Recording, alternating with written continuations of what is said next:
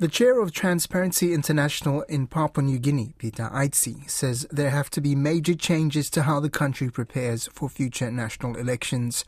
Mr. Aitsi spoke to Don Wiseman about the solutions to violence and other disruptions in the current poll, but he began by agreeing with other commentators that this latest election may be the worst the country has experienced.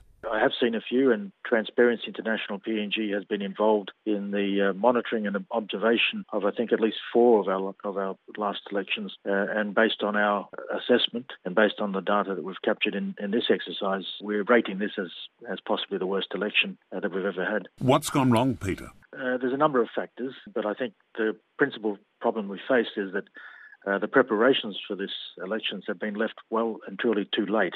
Um, I think uh, the appointment of the electoral commissioner was made months before the writs were due to be uh, uh issued. There was no attention given to the updating of the uh, electoral roll and so as a result, that wasn't updated and uh, caused real problems for uh, particularly our younger voters that were now at an age to vote. So many people were sort of disenfranchised by uh, not being on the electoral roll. So that compounded with just, I think, the inability of the elect- Electoral Commission to prepare for the elections, to be able to mobilise the workforce that was required to then be able to move uh, ballot papers and just have the logistical arrangements in place to conduct an efficient and uh, proper election. Okay, so to ensure that in 2027 something similar doesn't happen, what needs to be done?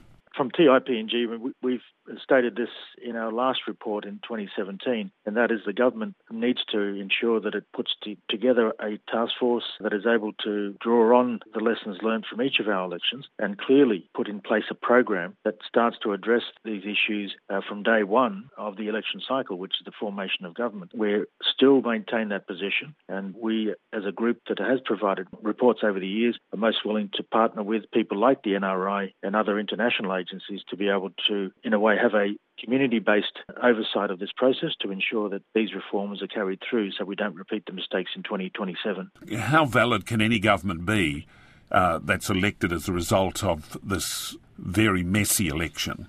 Yeah, look, Don, I mean, the, the election, as we know, underpins our democracy. So, I mean, the elections are very important in, in, providing that foundation for our democracy. And so, if the elections are tainted, if the if there's any suspicion or if there's any concern around the integrity of, of the elections, then that flows into the public's trust uh, with respect to the members that are elected, the legitimacy of those elected members, and it further undermines the credibility of the government that's formed, um, both in terms of the domestic uh, reputation, but also internationally. When people look at a government that's possibly come through by a, a dubious process, you know, clearly they, they don't have the credibility. So that's our concern, is that um, we may be faced with that type of outcome if, if you know, this election continues in, in its current form, or if there are multiple electorates that, have, that are unfortunately uh, will be ra- uh, rated as failed. Yes, in those failed uh, electorates, will there be by elections, do you think? Yes, uh, there will be by elections if, if, electorates are classified as failed. And the issue for us there is that those members uh, of the failed electorates will not participate in the formation of government or in the selection of a prime minister. So those constituents will essentially not be represented in that very important decision. Is TI confident that a legitimate government can emerge from all of this? Um, look, I, I wouldn't use the word confident, but I think we need to perhaps try and get an outcome which at least has some some level of credibility, and then from there be able to start the work to reform the electoral the electoral system so that it can really uh, underpin our democracy and, and provide a greater opportunity for our people to have their say.